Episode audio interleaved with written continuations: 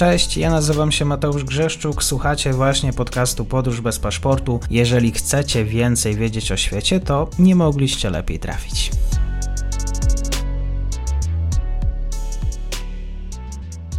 Dzień dobry Państwu, dzień dobry wszystkim słuchaczom. Wielka przyjemność, bo dzisiaj już po dłuższej przerwie jest ze mną Marcin Giełzak, publicysta, przedsiębiorca, współtwórca projekt Konsens, również współprowadzący podcast Dwie lewe ręce, na który serdecznie zapraszam.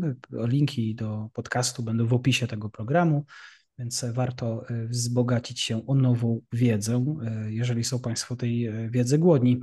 Dzień dobry Marcinie, kłaniam się. Dzień dobry i cieszę się, że znowu mogę tutaj być. Tak, Marcinie, czy ty nosisz zegarki? Tak, oczywiście. Nawet jestem fanem zegarków. Tak? Duża kolekcja? Czy... Nie, mała, mała kolekcja, natomiast e, zawsze zegarek staram się mieć nieoczywisty, spersonalizowany, coś mieć wygrawerowane na kopercie. Poza tym dostawałem też zegarki w prezentach, e, a to mm, zawsze sprawia, że ich wartość sentymentalna i emocjonalna wzrasta. Mhm. A jaki zegarek nosi prezydent Francji? Wypadło mi z głowy, bo nie znam tej marki, szczerze mówiąc, e, natomiast wiem chyba do czego, do czego nawiązujesz, bo zegarki w polityce to jest rzecz bardzo niebezpieczna. No Trzeba mieć nie, nie, tylko wyczucie czasu, ale i wyczucie tego, co się ma na, na nadgarstku. E, mam znajomego, który się na tym zna i to sprawdził i, i stwierdził, że nie jest to tak jak e, Twitter donosił zegarek za 80 tysięcy euro, tylko bardziej za... 11. No, bardziej za powiedzmy 3-4 tysiące euro. Tak, więc e, jak na Macrona e, trzeba przyznać, że bardzo zachowawczy. E, pamiętam, jak Macron zdjął 1-0 ze swoich garniturów w okresie mm, dużego przesilenia politycznego. To przestały być garnitury za 8 tysięcy euro, a stały się garnitury za, za powiedzmy 800. Mhm, ale to jak Francuzi patrzą na własne elity, to mają także cieszą się, znaczy, to jest, który naród się cieszy, że, że elity chodzą w złocie, ale to też jest wymiar e, pewien symboliczny, kiedy głowa państwa, kiedy administracja dobrze zarabia. W Polsce oczywiście jeszcze nie żyjemy w tych warunkach, gdzie cieszymy się, że urzędnicy są dobrze opłacani. Ja bardzo bym chciał, żeby urzędnicy byli opłacani dobrze, żeby wykonali, wykonywali własną pracę. No ale kiedy w takich czasach, jakie mamy w francuskich realiach, francuska klasa polityczna w złocie chodzi, o tak może, to, to jak Francuzi na to reagują? Myślę, że tu musimy rozdzielić dwie kwestie. Jak reagują na klasę polityczną, która chodzi w złocie, jak reagują na Emmanuela Macrona, który chodzi w złocie, bo to są dwa zupełnie różne zagadnienia. E, Macron nie dorobił się na polityce. On przyszedł do polityki jako milioner Zresztą e, jest w jednej z jego biografii, wyczytałem takie doniesienie o jego rozmowie e, z jednym z jego doradców, bardzo doświadczonych, jakim był Alan Męk, kiedy Macron powiedział mu, że zaproponowano mu, żeby stanął w szranki wyborcze, wtedy jeszcze w barwach partii socjalistycznej, no i czy powinien przyjąć tą propozycję, bo skłania się ku temu, że tak. I Męk mu powiedział: Nie, najpierw zrób pieniądze, potem pójdź do polityki. Jeśli pójdziesz do polityki przed zrobieniem pieniędzy, zawsze będziesz wisiał na czyjejś klamce, zawsze będziesz petentem, zawsze będziesz się prosił o etat. A tak to nie masz tego rodzaju zmartwień na głowie, idziesz do polityki jako człowiek niezależny. E, mhm. Natomiast przypomina mi się cytat z innego mm, z doradców mhm. Macrona, który e, tuż przed e, wyborami, czy, czy w trakcie kampanii wyborczej, tej ostatniej, kiedy Macron zmierzył się z Marine Le Pen, powiedział: No, to teraz tylko jedna rzecz może nam odebrać zwycięstwo. No i ci inni mówią: Co takiego? On mówi: Fakt, że ludzie nienawidzą Macrona. Mhm. I mamy tutaj do czynienia z silną, osobistą niechęcią względem głowy państwa. Przypomnijmy, e, e, Jacques Chirac też był człowiekiem bardzo zamożnym.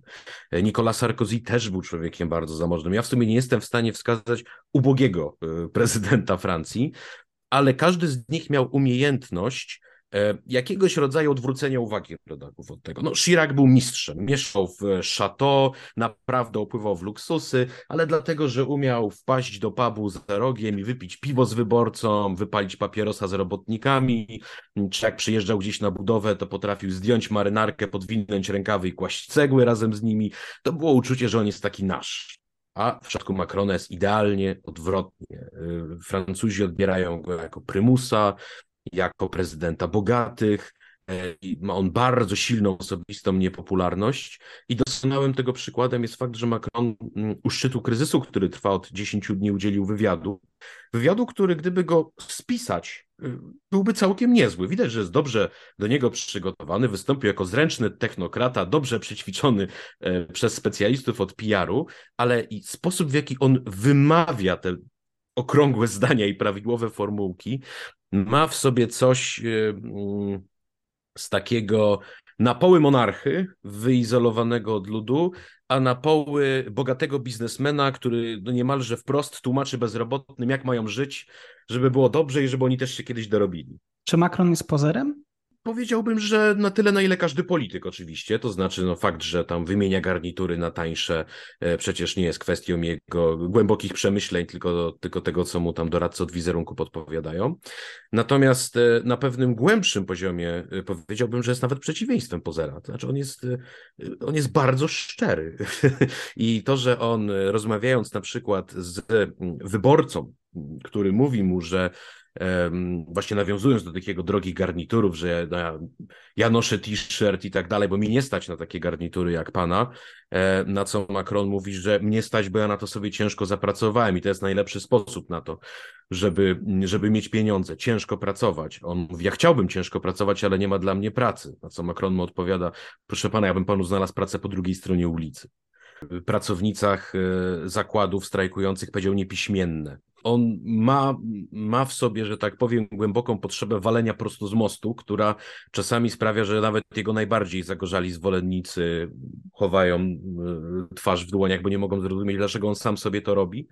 E, plus ma w sobie coś z takiego analityka, intelektualisty, który na przykład lubi głośno myśleć, lubi snuć teorie, lubi analizować, a polityk tego nie powinien robić. Polityk musi mówić tak, tak, nie, nie, moja prawda jest najmojsza i wtedy, mm, wtedy jakoś to działa. Eric Zemur w swojej najnowszej książce to świetnie opisał, że e, jak się pyta ludzi, czego chcą od polityków, tego, żeby byli szczerzy, tego, żeby mówili prawdę, e, tego, żeby nie owijali w bawełnę, a jak się potem im zadaje, jaki jest główny powód, dla którego nie głosujesz na Zemura, no bo on tak nie umie jak polityk, nie, nie dojrzał jeszcze do tej roli, um, powinien trochę bardziej owijać w bawełnę, etc. Więc wyborcy jedno mówią, że chcą, a co innego dostają. E, no, od Macrona dostają dużo szczerości, no i stąd też po części jego niepopularność. I mamy protesty, bo Francja płonie. Może dla tych słuchaczy, bo nie rozmawialiśmy o tym na, w ramach audycji żadnym nigdy wcześniej, a już kolejna fala protestów przeciwko reformie emerytalnej. O co chodzi w tej reformie? Sprawa jest relatywnie prosta. To znaczy, mm, e, Emmanuel Macron obiecał jeszcze w 2017 roku, że jedną z jego życiowych misji jest reforma francuskiego systemu emerytalnego w kierunku tego, żeby Francuzi pracowali dłużej. E, konkretnie propozycja sprowadza się do tego, żeby wydłużyć wiek emerytalny z 62 lat do 64, ale nie od razu, tylko stopniowo, co trzy miesiące każdego roku, przewidując też cały szereg wyjątków dla osób, które są w trudniejszej sytuacji, czyli na przykład niepełnosprawni mogą przechodzić na emeryturę w wieku lat 55. Dostrzega się też fakt, że niektórzy ludzie, ci na przykład, którzy nie poszli na studia, zaczynają pracę zawodową wcześniej, no to oni po 43 latach odłożonych składek również będą mogli wcześniej na emeryturę odejść. Likwiduje się też przy tym wiele nadzwyczajnych przywilejów poszczególnych grup zawodowych, na przykład kolejarzy. Hmm. Ta reforma jest częścią tego, co ja nazywam wojną 40-letnią, e, to znaczy w latach 80. doszło do reformy emerytalnej, którą przeprowadził prezydent Mitterrand. Ona wtedy była dość silnie krytykowana chociażby przez pracodawców, przedsiębiorców, przez całą prawicę. Jednym z e, elementów krytyki było, jak raz to zrobimy, to już nie będzie można tego cofnąć, nie będzie można z powrotem podwyższyć wieku emerytalnego. I faktycznie każdy następny prezydent i, i większość następnych premierów próbowała coś z tym systemem zrobić. Mm, wybierali oni raczej metodę salami, czyli drobne reformy, krok po kroku rozmywać. Macron powiedział, y, skończył się czas na drobne kroki, czas zrobić wielki krok i czas przeciąć węzeł gordyjski jednym czystym cięciem. I finalnie ten Macron, który, no, jednak którego Francuzi no, być może nie darzą większą sympatią. Kiedy chodzi o pieniądze, kiedy chodzi o, o to, ile trzeba pracować i jak ciężko trzeba pracować. Ten prezydent Francji wychodzi do ludu i co? Tłumaczy, jak zaistniała sytuacja. Czy to jest ta osoba, która jest w stanie wyjść do tych ludzi, porozmawiać z nimi? I tak i nie. To znaczy, mamy przykłady tego, że on ma swoje momenty. Na przykład po buncie żółtych kamizelek, kiedy rozpoczął tak zwaną wielką debatę narodową, e, która poskutkowała powołaniem Narodowej Rady Odnowy, Mm, to widać było, że on nie boi się iść między tłum, rozmawiać z ludźmi, e, słuchać pytań nie od podstawionych działaczy partyjnych, tylko od prawdziwych Francuzów, często pytań zadawanych w sposób agresywny i, mm, i, i formułowanych e, z wyraźną niechęcią do tego, kto ma na nie odpowiadać. Umiał z tego wybrnąć i jego wyniki po tym podskoczyły. W tym konkretnym przypadku, o którym mówimy, sam to przyznaje. Znaczy, kiedy mm, udzielał niedawno wywiadu i dziennikarka go zapytała, czy popełnił błędy czy jest w stanie przyznać się w tym całym reformy emerytalnej do porażki, to powiedział tak do jednej. To nie można przekonania Francuzom moich racji. To jest dziwnym sposobem przyznania się do błędu, ale też takim bardzo makronowskim. Tak? Mam rację, ale oni nie rozumieją. Oni do tego nie dorośli. Argument Macrona jest relatywnie y, prosty i on zazwyczaj przemawia do obcokrajowców. To znaczy, po pierwsze, Francja ma obok Szwecji najniższy y, minimalny wiek emerytalny 62 lata. Trzeba gonić pozostałych. Mm, żeby gonić pozostałych, no to trzeba pracować tyle, ile oni. Kolejna rzecz, Francja wydaje 14% swojego PKB na emerytury, no to to jest dwa razy tyle, co średnia OECD. To jest po prostu nieutrzymywalne. E, dalej e, pożyczamy w tym momencie, żeby finansować nasze emerytury. Pożyczamy dlatego, bo populacja się starzeje. To nie są czasy generała de Gaulle'a czy Georgesa Pompidou, gdzie siedmiu Francuzów pracowało na jednego emeryta. Za chwilę dwóch Francuzów będzie pracowało na jednego emeryta. E, a nie możemy tego starzenia się populacji rozładować imigracją, no bo Francuzi nie chcą więcej imigracji.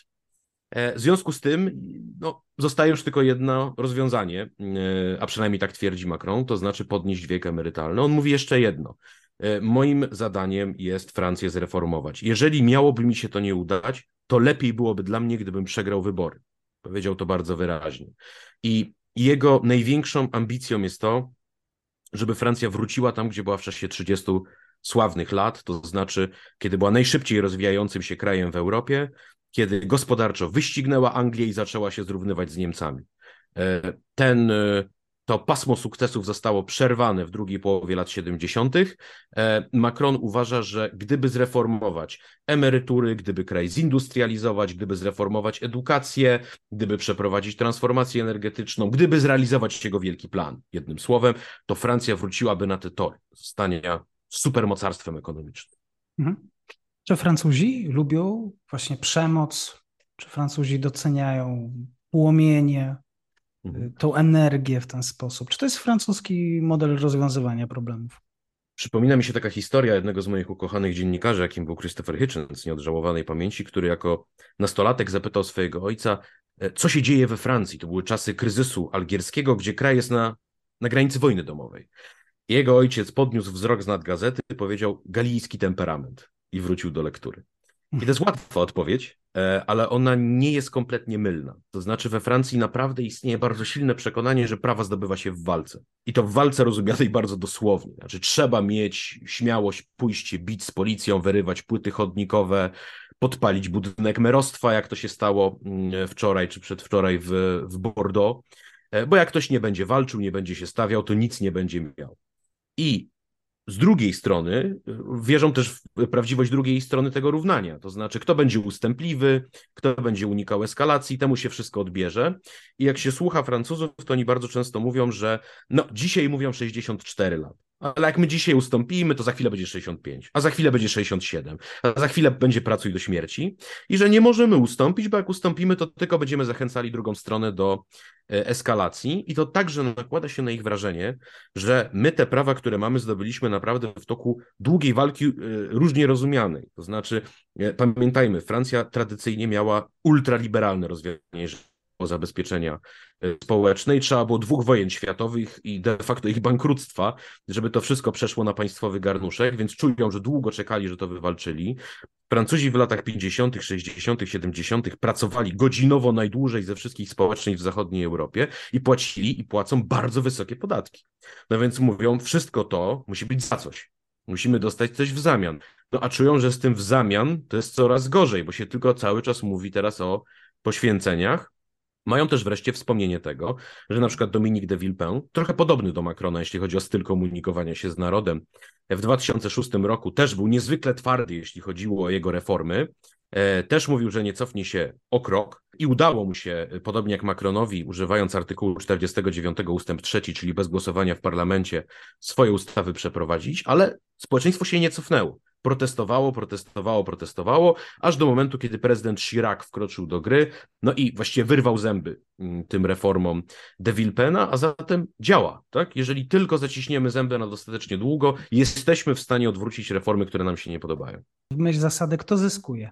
No, można powiedzieć, że, mm, e, że zyskuje system, tak? To znaczy, mm, jeżeli wprowadzić rozwiązania, które mm, obecna władza proponuje, no to ten deficyt zostałby, zostałby zasypany w perspektywie odleglejszej. Ponadto odpadłby Francji problem, który, na który Francuzi bardzo narzekają. Niedawno rozmawiałem z osobą z takiego dużego francuskiego think tanku, która powiedziała, że często słyszę na międzynarodowych spotkaniach, no, macie dużo, macie bombę atomową, macie miejsce w Radzie Bezpieczeństwa ONZ, macie wielką gospodarkę, no ale macie też te ogromne długi i one bardzo obniżają waszą wiarygodność. No, brak dyscypliny fiskalnej, no więc to też jest coś, czego, czego Macron chciałby się pozbyć i Francja by na tym zyskała. E, no natomiast oczywiście e, stracą, e, stracą ci ubożsi, no bo dla nich kolejne, kolejne dwa lata e, pracy i to często takiej pracy, po której człowiek mogą boleć plecy na koniec dnia roboczego, to nie jest wizja, na którą patrzą z rozrzewnieniem. E, stracą kobiety, które często mają wyrwę w swojej karierze zawodowej wywołaną macierzyństwem. No i powiedziałbym, straci takie poczucie sprawiedliwości ludowe. To znaczy, Francuzi, zwłaszcza po COVID-zie, doszli do wniosku, że państwo jednak ma pieniądze. Państwo nam zawsze mówi, że nie ma, jak tu trzeba było miliardy ładować w postawianie na nogi gospodarki, to jednak one się znalazły. No to skoro są miliardy na to, no to jest 13 miliardów na nasze emerytury, to to są naprawdę skromne kwoty vis-a-vis -vis kosztów całego tego systemu. No a po drugie pytają, no to dlaczego nie dociążyć bardziej bogatych albo pracodawców? No bo oni, y, oni mm, ich, ich nie, nie prosi się o to, żeby, e, żeby więcej dorzucili. E, no i to też zresztą czyni tą reformę taką, powiedziałbym, totemiczną. To znaczy, mm, to też nie jest tak, że tu chodzi wyłącznie o, o emerytury. Ludzie też protestują przeciwko cenom paliwa, cenom energii, przeciwko cenom żywności, inflacji. Choć wielu by się zamieniło z Francją na inflację 6,7, to jednak dla Francuzów ona jest wysoka. Więc Francuzi cały czas czują, że coś tracą. No i chcą temu postawić bariery. Patrząc właściwie na to, co się dzieje w, gos w gospodarce, bo wspomniałeś o tym, że cały czas jest coś im zabierane. Francuska gospodarka mocno stoi. Co mówią o tym słupki również, e, no, wskaźniki? No, Gospodarka Macronowi wygrała wybory, to znaczy tu nie ulega wątpliwości. E, ma najniższe bezrobocie od kilkudziesięciu lat. E, ma y, no, nie powiem niski poziom inflacji, bo Francuzi chcieliby, żeby był niższy, ale na tle reszty Unii Europejskiej bardzo niski. E, ma najwyższy poziom przyciągania zagranicznych inwestycji w historii. Mm, e, postawił sobie za cel e, mieć do końca swojej kadencji 25 jednorożców, czyli startupów francuskich wartych więcej niż miliard. Już ma chyba 28 i, i, i kolejne są w drodze. E, więc ma bardzo dobre wyniki gospodarcze, ma szybkie tempo rozwoju gospodarczego. To jest jego główny atut, jak powiedziałem, sprawnego technokraty, który umie zarządzać gospodarką. I kolejny paradoks, e, Le Figaro niedawno cytowało te liczby, jak się Francuzów pyta, czy są zadowoleni ze swojej pracy. E, no to gdyby zapytać, jak brzmi odpowiedź, to pewnie by większość osób stwierdziła, no pewnie nie są. Tak? 77% mówi, że jest zadowolonych ze swojej pracy. Natomiast no, przychodzą takie momenty wielkiej mobilizacji e, jak ten, kiedy e, o tym, że ogólnie tak źle nie jest, się zapomina i się skupia wycinkowo na tym jednym elemencie, który nas bardzo boli. Mm, więc można powiedzieć, to też widzą, są przeciwnicy Macrona. Bije się przeciwnika nie tam, gdzie jest słaby, tylko tam, gdzie jest silny. Jeśli Macron jest silny na poziomie gospodarki, no to też trzeba pokazać tutaj jego, jego niedomaganie biorąc pod uwagę to, jak e, francuski prezydent zareagował na te protesty, jak zareagował na to, co się dzieje na ulicach, czy e, w jakiś sposób e, traci poparcie społeczne, czy to jest raczej pieśń przeszłości, biorąc pod uwagę stabilność francuskich rządów? Traci wyraźnie poparcie społeczne mm, i, mm, i traci je też rząd. I e, pytanie brzmi w zasadzie, gdzie jest ucieczka do przodu z tego miejsca? E, proste rozwiązanie, do którego się zazwyczaj odwołał francuski prezydent, to znaczy wymienić premiera. Bo taka jest rola premiera we francuskim systemie politycznym. Premier z zderzakiem, e, którego prezydent używa, żeby przeprowadzić to, co najbardziej niepopularne, a następnie wymienia premiera na nowego i zapowiada nowe otwarcie. No to La Libération napisało złośliwie, ale celnie, że premier Elizabeth Born pracuje na śmieciówce u Macrona, ale tą śmieciówkę jej na razie przedłużono i jeszcze przez chwilę premierem zostanie, a to z tego powodu, że ta reforma jest tak jednoznacznie utożsamiana z osobą Macrona, że tutaj wymiana premiera nic nie pomoże. Macron nie może powiedzieć, to rząd to wymyślił, ja jestem arbitrem, który patrzy na to z zewnątrz i, i grozi palcem, żeby reforma nie była zbyt surowa. Tak? Ta reforma jest, że tak powiem, z jego, to jest krew z jego krwi i kość z jego kości. Więc Macron musi poszukać innej ucieczki do przodu. Niektórzy mówią o tym, że może to być rekonstrukcja rządu, czyli ten sam premier, ale spróbować powymieniać ministrów, bo ewidentnie ci, którzy są, e, nie byli w stanie do społeczeństwa przemówić. Nie ma tam kogoś takiego popularnego, e, kto by ten rząd holował mm, e, albo zmienić temat. Mm, I jedną z takich zmian, zmian, tematu jest reindustrializacja, czyli wielki program tego, żeby kilkadziesiąt miliardów euro włożyć w to, żeby żeby znowu te prace niebiesko-kołnierzykowe wróciły do, do Francuzów z Malezji, Chin i skąd tam jeszcze. E, transformacja energetyczna, ekologiczna, taka powiedziałem, duma Macrona i to, co przemawia najmocniej do młodych wyborców. A pamiętajmy, że Macron z młodymi ma problem. On, on wygrywa wybory głosami emerytów. E, kolejna rzecz, reforma instytucji, na przykład zmniejszenie liczby deputowanych jest jedną z jego propozycji. Taki zawsze dobry populistyczne hasło, tak? Za dużo ich tam jest, zarabiają dużo pieniędzy. No i wreszcie reforma edukacji, tak? E, edukacja bardziej dostosowana do rynku pracy, więcej praktyk, więcej matematyki. To akurat nie jest popularna reforma, jak i też fundusz na innowacje w edukacji dla szkół, pół miliarda euro. Mm, no pytanie, czy uda się Macronowi e, wyobraźnię mm, Francuzów znowu aresztować, czy, czy rzuci takie hasło, czy rzuci taką ideę, która sprawi, że odżyłby ten duch roku 2017, kiedy, kiedy była taka wiosna, kiedy wydawało się, że wszystko jest możliwe z, z młodym prezydentem. Ciekawe. To na zakończenie. Jakim językiem w takim razie będzie trzeba mówić do Francuzów dzisiaj? Jaki język przemawia do nich? Wydaje mi się, że mm, Macron popróbował różnych tonów. E, ten ton, który, e, który jakoś działa, to jest ton e, dumy narodowej. On we Francji zawsze jest dobry. Odwoływanie się do patriotyzmu. La France n'est pas la France sans le grandeur. Francja nie może być Francją bez wielkości. Nie będzie wielka, jak będzie tonąć w długach.